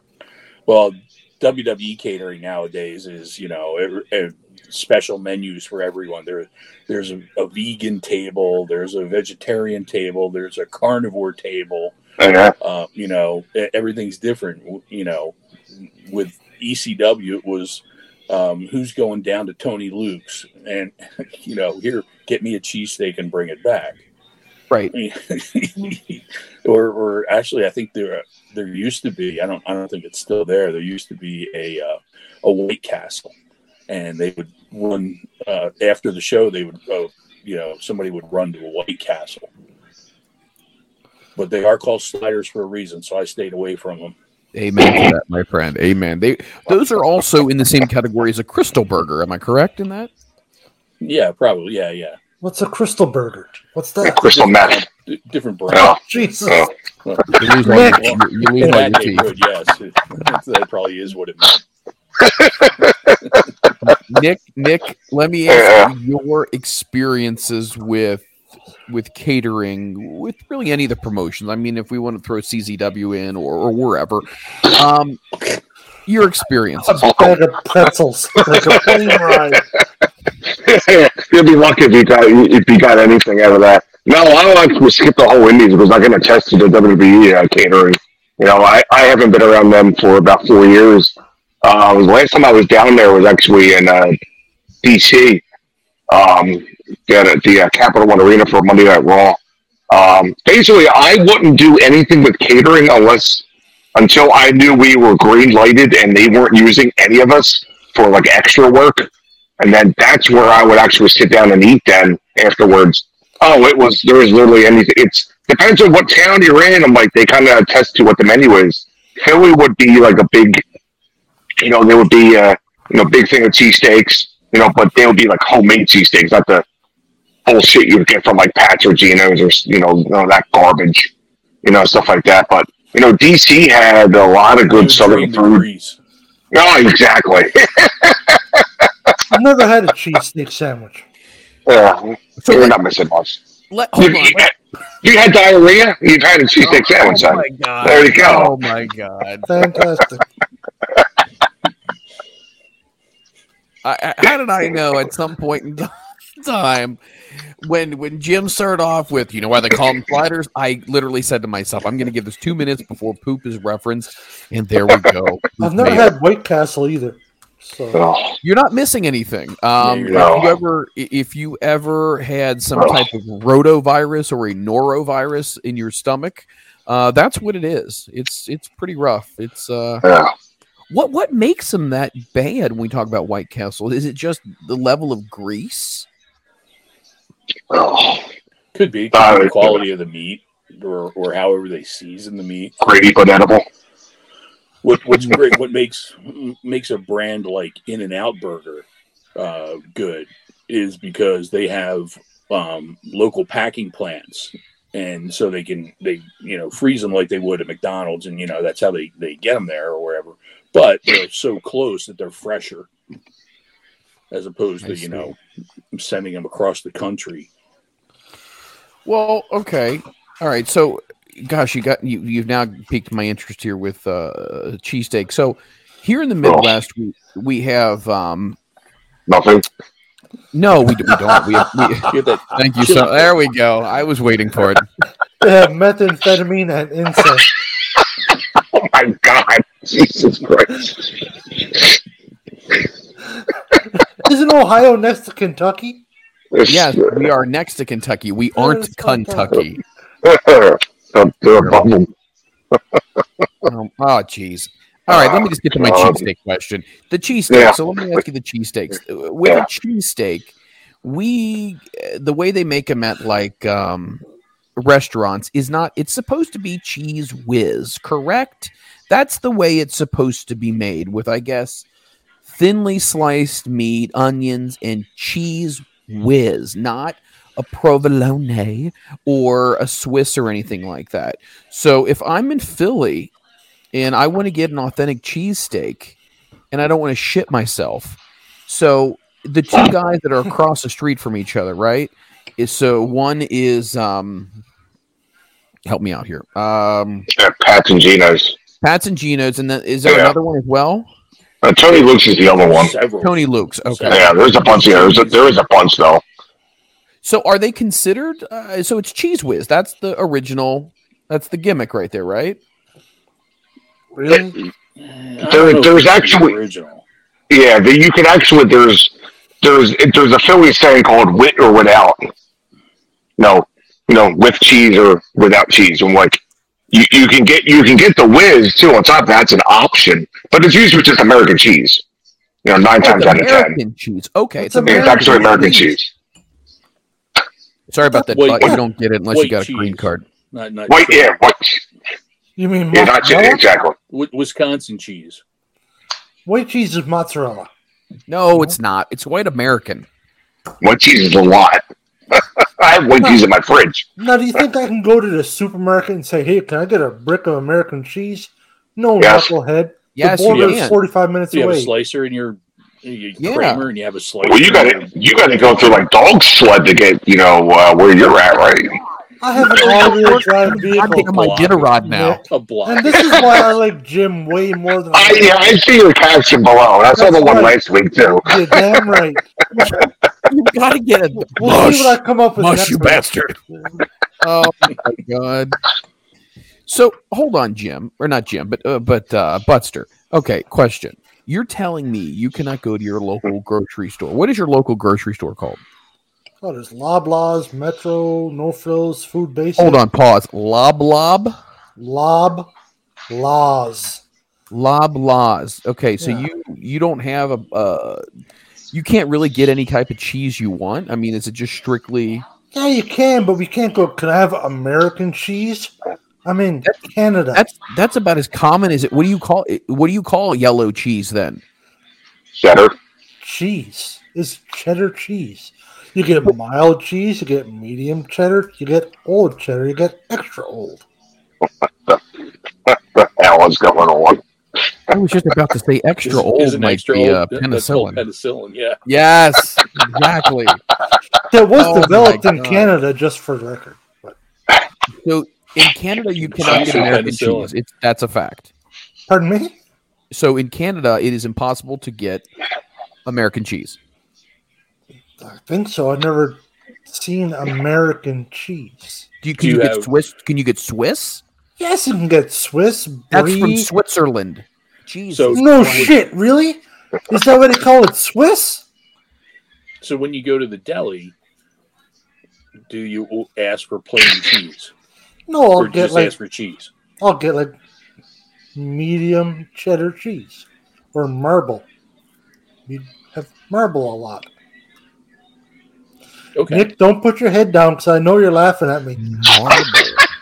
Jesus, marble? Yeah, I've it's, never heard of marble cheese. Yeah, I've seen marbles. you've never had marble cheese. Oh, guys, in the United States, in our country, we don't call it marble, do we? We call What it. the hell do uh, you call it? oh, I've had marble donuts, marble cake. yeah, no, hold on. There's a cheese that it's. Oh shit! It's It's half uh, It's multicolored. It's interweaving. Yeah. Stop. It's interwoven. just. Come on! It's it's called Yeah, um, Colby Jack. We Yeah, Colby. Jack's got is yellow and is yellow and white, No, or that's orange and white, whatever you want to call it. I don't know what That's color it different. Butster, in your foreign country, can you get Colby Jack? Yes or no? Yes. By the way, there's no cheese at catering. How the hell did we go from catering to know, cheese that- whiz to making fun of me? I was trying to get us back to catering. Yeah, let's Yeah. get back. To, thank you, Jim, for reeling us back in. Let's get back to catering. so you said that WWE basically kind of contours menus and kind of Yeah. a variety of different things. However, what has been without naming names when they said, "Hey, you know, go to catering," you really walked back and it was. Is is this it? Am I looking at this? Have you ever had one of those experiences? Either one of you? Oh yeah, without a doubt. I'm like, I was actually the first first time I was actually experienced catering was uh, 2019. I'm like, holy shit, this is actually all the rumors have come true. I'm like, it's literally just just tables of food. You know, they had your, you know, they actually, I think one, I think the one time I was there, they actually had a make your own Sunday bar over there too. On top of that, and uh, they actually had a uh, cereal bar where they had diff- like a 25 to 30 different boxes and types of cereal. It didn't matter what it was. I'm like, everything too on top of it, everything dairy related was there. Fruits, you know, fruits had their own thing. Desserts had their own thing. And even AEW, I experienced AEW's uh, catering too when they were down at uh, um, Temple University in Philly and Good stuff like that. Their, their, theirs wasn't bad. It wasn't. It was kind of. It wasn't as much as WWE or anything like that because of you know room constraints and stuff like that. But it, it was up there. So I'll, I'll give them props for that. That's the only thing I'll ever give AEW props for, but it's beside the point. Well, Nick just got kicked off the show. Freeland. Well, here we go. is Sky high. Yeah, I, I know. I know he's a big AEW guy, so He's about to stroke out. I am a big AEW guy. If you I'm haven't gonna me in the last few days, I'm, I'm big. on Yeah. it. Um. yeah, exactly. So, so, um, God darn it. Uh, let's think here. So, with with or without naming names again, you may or may not. Who would you say really, really has put it away at catering? Anybody who you're like, oh my, can definitely indulge. You know, we're not talking about they're gluttonous or they're a slob. We're just saying who really can pack it away when it comes to catering. Um, we've heard stories about Big Show. I mean, I think that goes without saying. Um, but anybody else that you would say, holy crap, you would never assume that that person can eat that much food. Because when you look at the Nathan's hot dog, a lot of those people are slender, maybe 150 pounds, 160 pounds, but they can put away a lot of food. We're going to start with Jim. Jim, who could put away a lot of food, whether it's catering or whether you guys are going out on the road. Who just, holy shit, how much did they just eat? Besides myself, Terrible. um, you know who probably does is is the the extras that are there and going, hmm, I can get a free meal and and you know maybe I can get two free meals out of this if my pockets will hold a couple extra chicken breasts because they're not coming back for another six months. So do, do extras get paid too, right? Even if they're not used for their time? Okay. So that's not a bad that's not a bad night unless your you know your heart was set on uh wrestling. But I mean Wearing you get food. security shirt. Yeah, I do it. Hey, listen. Hey, listen. If any, if if anybody ever says Freeland, you're going to be in an area, um, we're doing a show, I will throw a security shirt on. I will take any move that anyone wants me to take. I would be Okay. more than gracious. that. Uh, I, I actually had to balance uh, Corbin on my shoulder uh, when I was doing my extra work. That was actually the first time he actually did the, uh, you know, did the uh, uh, what do you call it? Thing? The there were six guys, or there were six of us actually. We had, we had to carry him to the ring when he was doing his uh, King Corbin gimmick. On the Oh, his throne. throne. Yeah. Yeah, it's throne. Yeah, yeah. We actually, yeah, we actually did that. Um, you know, luckily I was in the middle, so the weight really wasn't on me too much. Thank God. Uh, so yeah, it was. We had about five takes of rehearsals, you know, just to make sure that we did not drop him. You know, one bit. Thank God. we we were good with it. Thank God, and he was. He didn't even know anything about it until we got to the building on there too, because he he was just launching it, launching the uh, the character on there, and they he was actually I think he was aligned with uh, Dolph Ziggler at the time, and he was actually feuding with uh with uh Roman on there. Uh, so like November 2019 on there. So yeah, he didn't even know anything about it until he got. He's like, I'm doing what now? but but but Corbin was you know. No, great guy. I mean, he would bullshit with us and stuff like that with all the extras. Because usually there's sometimes you know you hear the story of the you know extras. You know you hear like horror stories of like oh this guy's a dick or you know this person's a bitch or this. I'm like Baron Corbin was probably the probably one of the best ones I ever dealt with and stuff like that. Would you still have volunteered when Mabel was going through his king gimmick? Would you have said, "Yeah, I'm in"? I wouldn't have cared. it's it's more. It was more. They actually had to go to uh, Lowe's hardware store and uh, get uh, uh, what the hell is it like foam rubber to put underneath uh, uh, the metal beams that were underneath that were on our shoulders the whole time because there was nothing. Everybody was getting uncomfortable. They didn't, they didn't plan that part through, so they had to they had to get like foam rubber and stuff like that and put underneath the uh, metal the metal Get piping wrap. yeah, exactly. Thank you. I couldn't think of it exactly looking for. Wow. So they did that. that they did that for us. I got So everything was good to go. Interesting. Um, you had mentioned before, you know, rehearsing and whatnot, and and we know, you know, nowadays, you know, the curtain's been been lifted, the veil's been lifted. We know that a lot of that stuff does happen now. Did any of that stuff happen in the original ECW? Oh, I It's a rehearsal. think rehearse so. what? Getting, I- I getting didn't in think head so. a cane?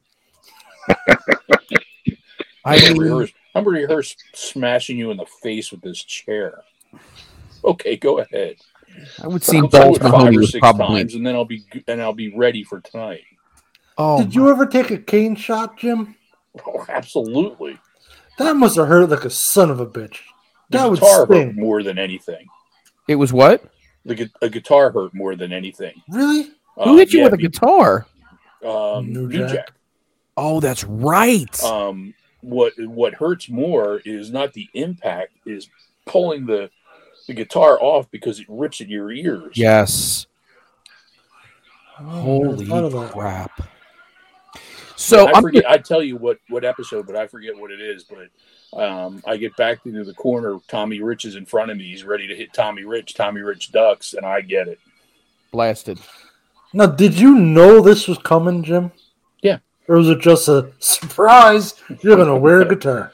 no no they didn't surprise me with that one when we talk about guitar shots, we hear that legendary story from Saturday night's main event where allegedly Jake the Snake Roberts says that the guitar was not gimmicked. Um, Honky Tonk Man and Jimmy Hart say it was about to fall apart. It was absolutely gimmicked. And then Jake says, you know, it messed up my neck. And then, you know, so the guitars obviously have to be tooled to some degree to where someone is not going to end up getting some type of injury or whatnot. But I mean, you can never plan for anything. But was was New Jack somebody who would come up to you if you knew you were going to take that spot? Was he pretty cool to talk to? If you, Yeah. Yeah, if you were setting something up with Jack, he was he was pretty good with making sure you were safe. Um, I've got a guitar. There was a guitar that one time didn't break, and I actually have it hanging up Oh. on my wall. Um, I snuck it out of the building. it's a blue acoustic guitar, and here we go back to my my music um, preferences. It, it's since it's a blue guitar, I got all the original members of Blue Oyster Cult to sign it for me, so it's Oh, hanging up on the wall. Um, but that was the reason for taking it, just because it was, if it wasn't blue, I don't think I would have taken it right? because they is were looking awesome. for it. Hey, we need that guitar. Where, where's that guitar? We want to try something. It's not in my trunk. I don't know. I have no, check the bathroom. It might be in the hole. Um, Good God.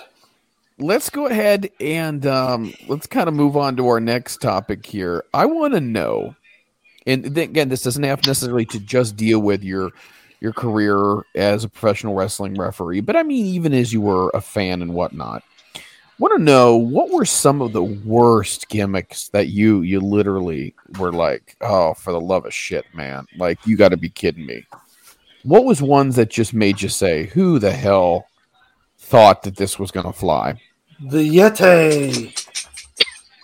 Come Which on. is an abominable snowman, right? A Yeti? Wrapped in fucking toilet, Toilet paper. paper. That's a mummy. Sponsored by Charmin.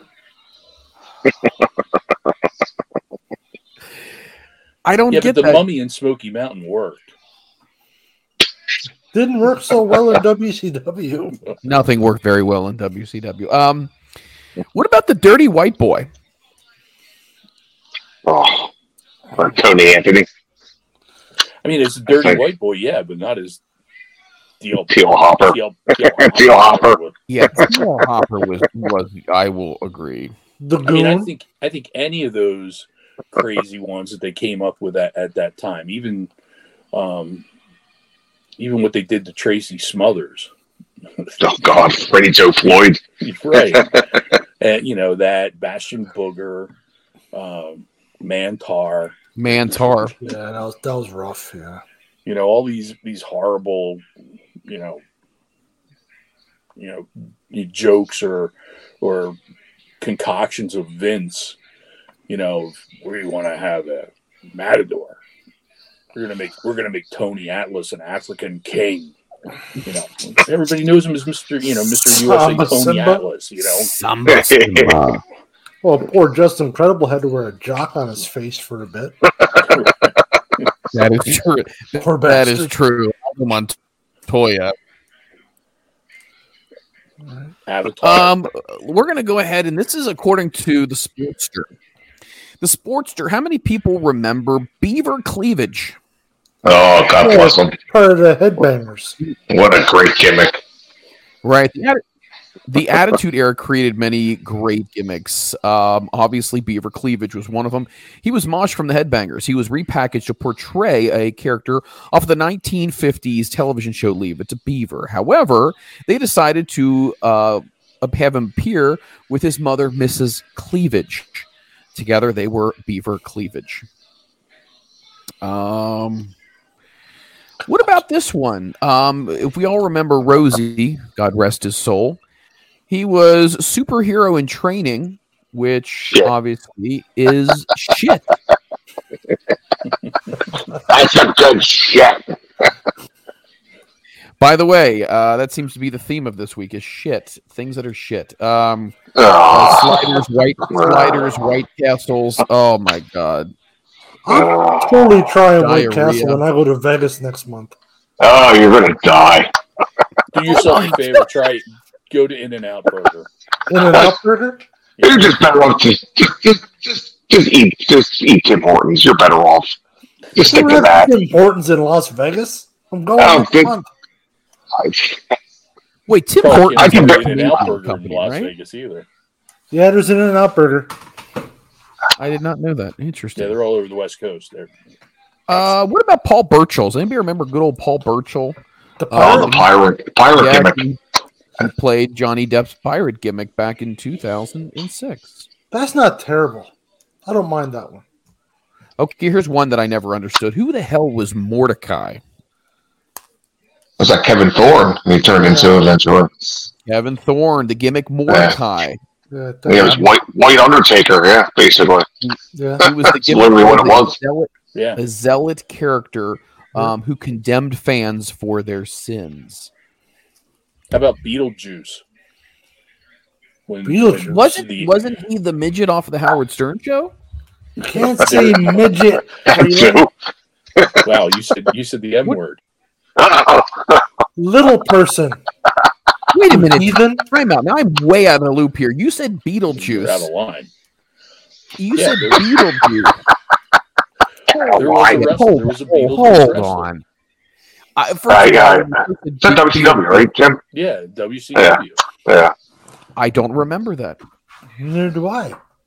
It was Beetlejuice? Right, probably, probably right when Turner took over the company, I think. And they Beetlejuice. started Right. coming up with characters like that. And Oz and stuff like that. You know. Right. Um, good old Lord Steven Regal had to portray the real man's man back in WWE, where he was a That's some construction shit. worker. That And was some then good we can- stuff. We we can't forget this would never work nowadays, but Eugene. I mean, I thought Oh, the Eugene Oh. character, Eugene and Dave Sullivan. Evad. Evad, yeah. it's- I was trying to think of what his name was. Evad, yeah. It's just- yeah, yeah. Well, Somebody would it. lose their mind. Isn't this what the Me Too movement was about? Oh my God, I cannot believe We're all we canceled. had special needs wrestlers. I I, I, I was surprised. No, it's terrible. There was No, no, literally, this is what it is. Nick Oh, I know what Gage- Eugene was. Yeah. Oh, yeah. Eugene was terrible. Yeah, There I, was I a don't know if. Evad was, but there was a character if I don't know if you remember the Nick might remember because it was an East Coast thing, uh, the NWF, which is where DC Drake and Larry Winters came out of. Oh, okay. Paul Lee was writing for them for a while, and they came up with the wrestling school dropout, where he would take like a slam, and that was it. He was done. That's like many people nowadays. I mean, Wow. I, I thought because it was it wasn't politically incorrect at the time, but I thought a great character would have been a Rain Man type of character, where he came out with the notebook and, and said, "Oh, body slam." oh god, wow. Oh, yeah, this might be the last week. Uh, get the plugs in, kids. Yeah. Cool. Um, let's talk about another character that probably wouldn't get over anymore these days. Who remembers Kerwin White? Oh God. played by I can't even. Chavo I can't even. I can't even repeat his saying. I get canceled just from that. Yeah, no, that Yeah. Chavo Guerrero was struggling to find his feet in WWE. He was given one of the most offensive character gimmicks in WWE history. Guerrero denounced his Hispanic heritage and became a stereotypical white conservative Anglo American named Kerwin White, adopting the phrase, if it ain't white, it ain't right. The gimmick was pretty ridiculous. Guerrero dyed his hair blonde and he came to the ring in a golf cart. He would even make incest in. Oh, insensitive. Sorry uh, remarks about minor not incest. I'm That sorry. was a different character. Insensitive comments about He came out next week. Shelton Benjamin, Dolph Ziggler, and others. I li- li- literally, how do you? I don't understand. Yeah, Dolph. Dolph, wa- yeah, Dolph was his caddy actually for that gimmick. How do you? How? You don't. I guess my big question, as Jim even said before, if if this is paying your money in in your bills and all that, but I, I can't see somebody who's had a lineage with his family in wrestling going for something this just stupid. No. But Money's if- money. If, if your if your family is your, your your family's business has been you know what, three generate four generations, they know that well you got to do what you got to do to make to make the money. I guess. I think for I me mean, that would have been a bit much. Here, here's an example. It's kind of a little bit different, but an example is uh, Nikolai Volkov. Nikolai Yes. Volkov wasn't Russian. Correct.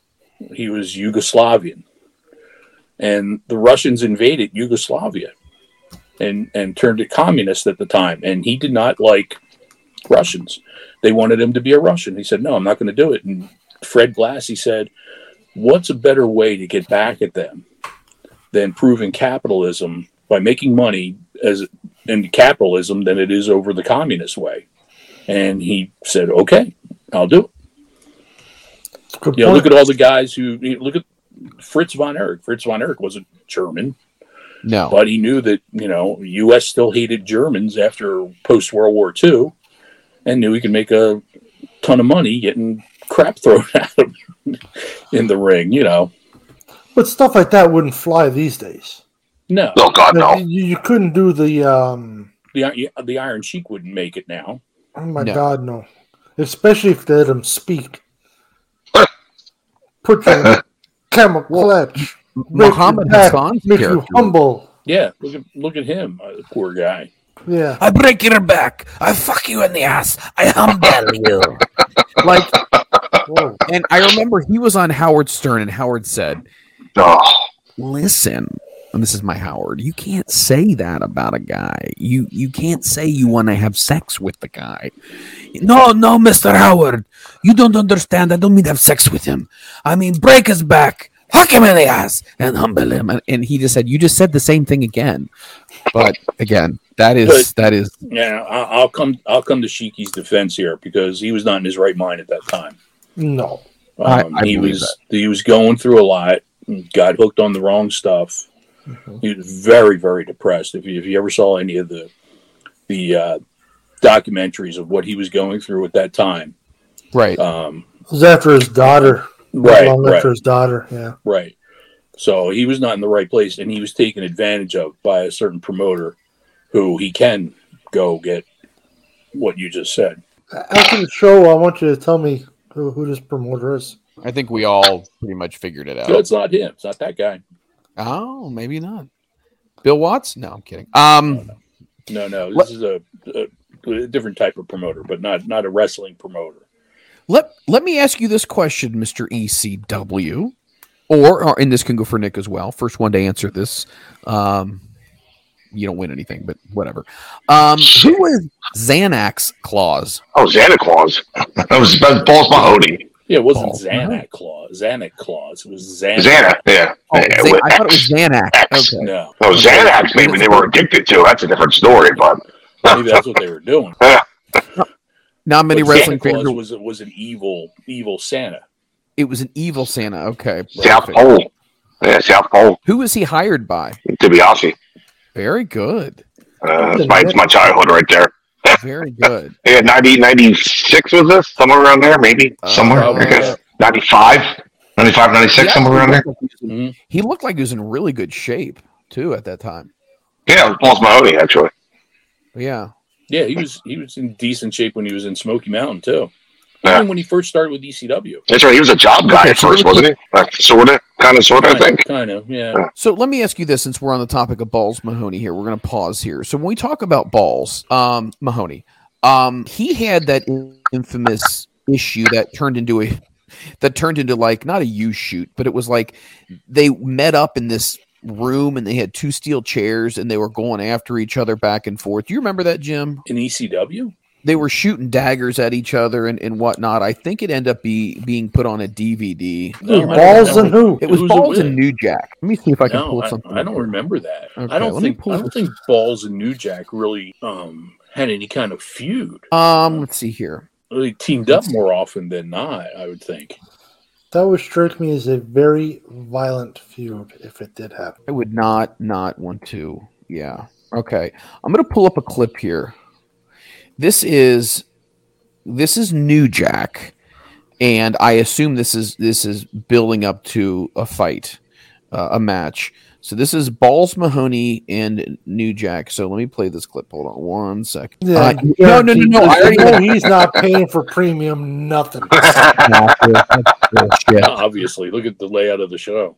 Wow! Oh, Wow! Hey, I've been Wow. doing the show for years, Jim. Now you're This has taking been me the way down it's too. been for a long time. No, this, this, Yeah. this, this episode's never seen the light of day. It's going to be de- quickly deleted.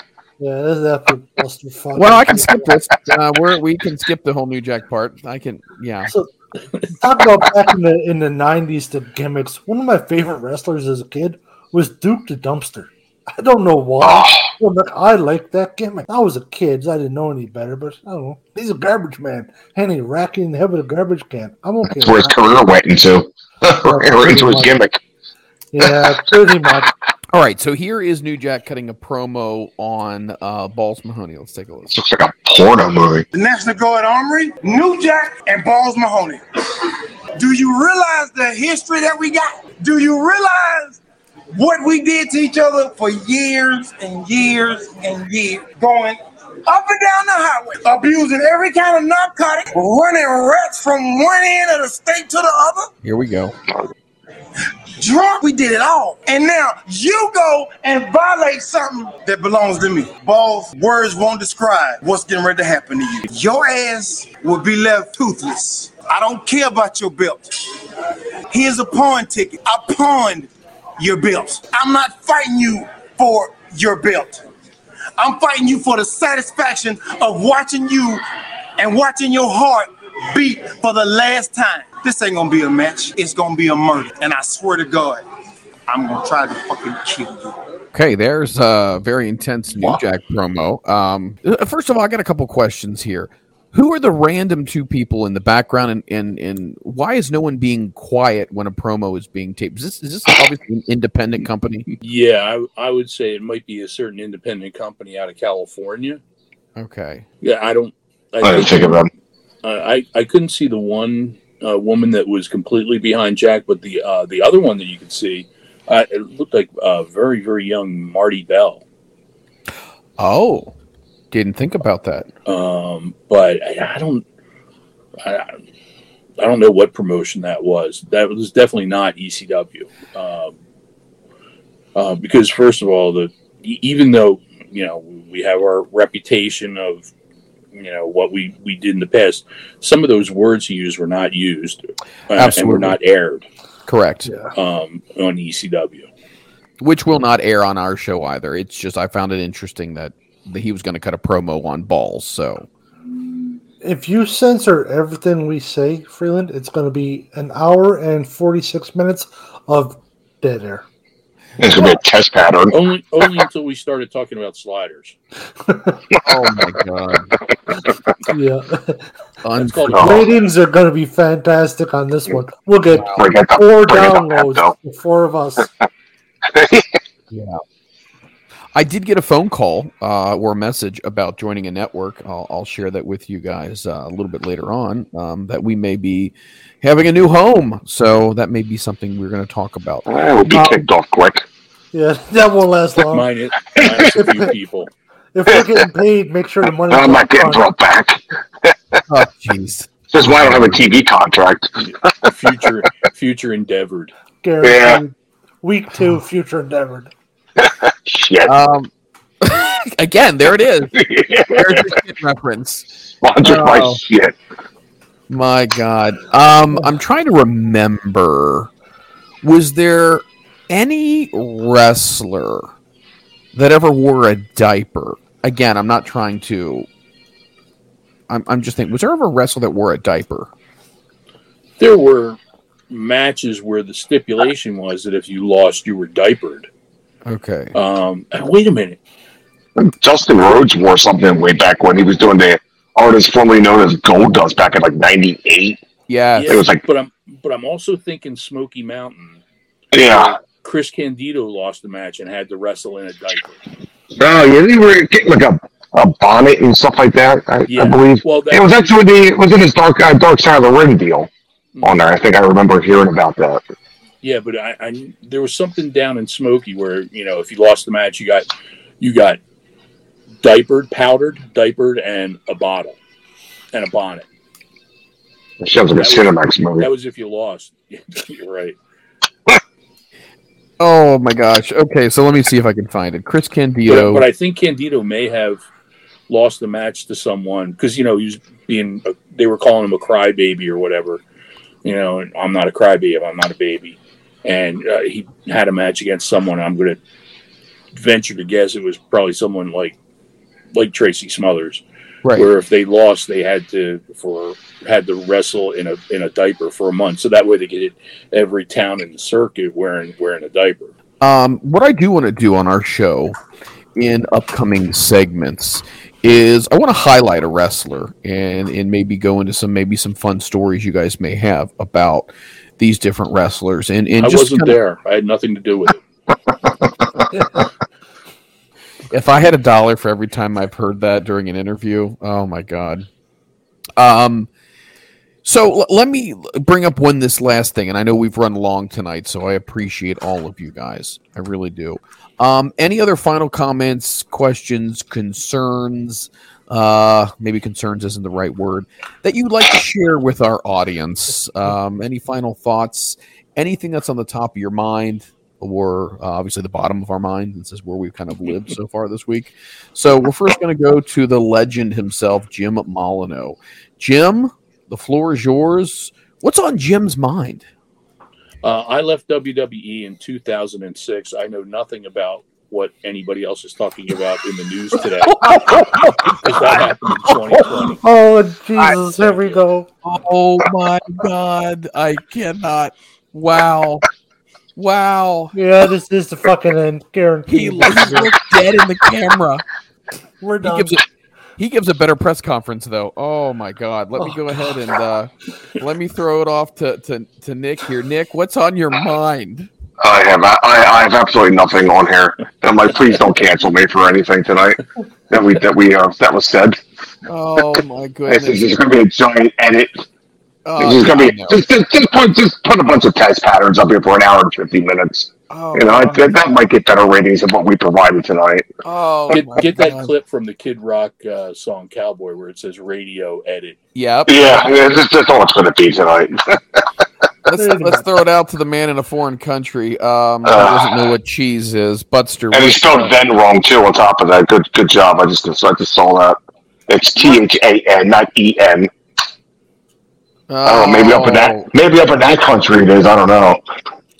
Nick, go get yourself a spoon so you can eat my ass. How about Oh that? Oh my god. Oh, there goes, there goes the ratings. Yeah, there you go. Oh. Another reason we won't Ass be back again. next. Ass.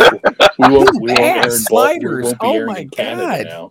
Are, are we sponsored by Brazzers at least? Jesus. Oh. You're you're gonna love the sound effects going on this one. Oh, yeah. Um, Uh, no, nothing new. Nothing. Uh, I have nothing to say about what uh, Jim was bringing up, and uh, and I don't like Nick. So let's just move on. Wow. Okay. I guess That that. was just, it sound like, you sound like my wife just now. Wow. It's not just your wife; it's all wives. Yeah, that's, uh, yeah, that's about right. Somebody's not getting a Hickory Farm basket of American cheese. I, I'm We just glad should. my wife let me What's have that? a spare bedroom. Get a bunch of summer sausage for him instead. I'm sure you love summer sausage, Nick. There we go. Sponsored by Hickory Farms. You got to end this before it There's gets that sponsorship. You know, I thought that I, I, I thought the the I show, hope Gabe's not watching this. I'm never going to get extra work again. and then we went into who likes summer sausage. Oh man, That the, like old the innuendos and the euphemisms just don't stop. Are we, are we going to be going up against roughing it up with Hebner and Korderas with us? Jesus Christ. Uh, Not now. we're the cur- we're the curtain jerkers for that referee show. Oh, good Lord. if you're enjoying this show, which at this point I'm not really quite sure, if you're not offended yet, please continue to follow us. You can find us anywhere fine podcasts. Fine pod, yeah, right. Where podcasts uh, are made available. Again, that's going to be iTunes, Spotify, Stitcher, in all points in between. Give us a five star rating. I, I'm, stop, I'm not. Gonna If you're enjoying not this to say show, that. This is, you this is need to talk to bullshit Dr. pandering Phil. You need your head checked. if you would like to continue listening, tell a friend, uh, tell a neighbor, tell your mom. Uh, she should listen to the show. Um, we are dropping each and every single week. You can go ahead and subscribe, hit the like button. We also load our video shows up to YouTube as well. Go ahead and hit that subscribe button. We appreciate that. Uh, so far, we got 20, 22 subscribers. Woo! We're looking Oh. to get we're looking to get that silver plaque from YouTube. So we're gonna keep working, man. Uh, the goal, I would say, by June first is to get 24 subscribers. So if we can hit that mark, I think that would be I don't even think I'm success. subscribed, so maybe we'll get to 23 tonight. The, the, the Buster didn't even subscribe to the damn channel, so I'm on the phone with him. He goes, "Oh, I tell you what, here." I was like, "You're so kind and thoughtful." Um, give me your social details, uh, Jim, where people can get a hold of you if they would like to get a hold of you. Go down to where he is Right pointing, and that is at Jim Molineaux. That's J I M M O L I N E A U X. You can find him on Twitter. Go ahead and drop him a DM. He's available for any conventions, wrestling related, autograph signings, pop culture, all that kind of stuff. We would love to go ahead and share some ECW memory stories with you as well. Um, if you have anything from the ECW arena that you've kept uh, locked up, Jim would love to go ahead and sign that as The well. toilets that are missing. The toilet. Yes. if you if you own said missing toilet, uh, Jim would like to have a picture taken with it. So I dare somebody to show up at WrestleMania at a WrestleMania convention. Anyone listening, find I'll buy a toilet and show up. who has been to the ECW arena and has. Uh, so where was the okay? So where was the place where there was just the hole? The men's room.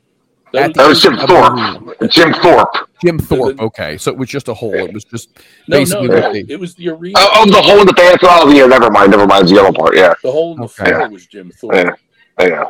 So if you ever got a chance to go to Jim Thorpe and you got to watch a wrestling event and you pooped like you were in Bangladesh, let us know. We'd love to know. Uh, hit me Some up on social media. Yes, after you've had some sliders. Yep. yep. Two wrestling, one cup. That's all we'll say. All right. God. If you would like to follow uh, Nick Papa G, you can follow him on Twitter, which is now known as X, at Ref Nick Papa G. Um, also, if you would like to book him, you can also get a hold of him as well. I believe both gentlemen are available and excited uh, to be booked for WrestleMania weekend. Um, I know that you guys are open and available, so please go ahead and hit them up. Awesome guys, super professional, um, great additions to your organization. I know we were silly tonight. These guys really are really good and have a lot of insight into the wrestling industry, so it definitely will be a plus for you. Just- let me just throw something in real quick and Yes. serious note here. If if you're a vendor or whatever for um, and you're doing something for WrestleMania and you're looking for uh, a couple people, ECW people, because it is in Philadelphia. Uh, myself, John Finnegan, and Mike Keener also. Uh, three the three ECW referees the last couple of years of the company. Uh, we're looking to do something together, and especially John and I, because we were there the whole entire run of ECW, so we'd love to do something together, uh, signing or whatever. So if, if you're a vendor looking for someone to sit at your table, um, give us, you know, give me a, a message or email me or whatever. You, all the information's there on on Twitter or X. I like it. I like it a lot. Um, final comments, question, concerns. No, yes. Anything else that we can say before we thankfully put a bow tie on this thing? I think we said enough tonight. Indeed, indeed, we have. All right, guys, that's going to do it for Jim for Ref Nick Papa G, for my good friend, longtime personal friend, and the only foreign country person that I know. His name is Christopher Butt. Also, follow him over on Facebook as well. He's at CB79 Wooden Toy Maker. If you have the desire to have the old school toys, remember the ones we had as a kid, the ones that would last forever, that wouldn't break like toys do now, go ahead and, and hit him up. You can hit him on Twitter, which is now known as X. Once again, CB79 Wooden Toy Maker on Facebook, or you can hit him at Gotnoof2291. Correct, Butster? Perfect. That's it, Mike. Thank you. That's, I like it. And you also want to get t-shirts. You know, it's funny to have spoofs on all different types of generations and wrestlers. Remember Hulkamania? Do you remember Stone Cold Steve Austin, Dude Love, all these guys? Well, if you'd like to have a spoof referee shirt, well, then your man is Jim Molineaux. Head over to Pro Wrestling Tees and you can go ahead, head to his shop, and you can get his comedy spoof t shirt. Good job, T, Freeland. T, TeePublic. Shit. TeePublic. This is a car wreck. Oh, God, I was doing so good on my promos. I was doing so good on these. All right, TeePublic kids, just go to Jim's uh, profile and click the There's link. Just Google it. Just Google it, please. Just That's- say good yeah. night, Mike. Just say All right. Good night, Mike. Guys, we'll talk to you next time on Front Row Referee. Take care, guys. Goodbye.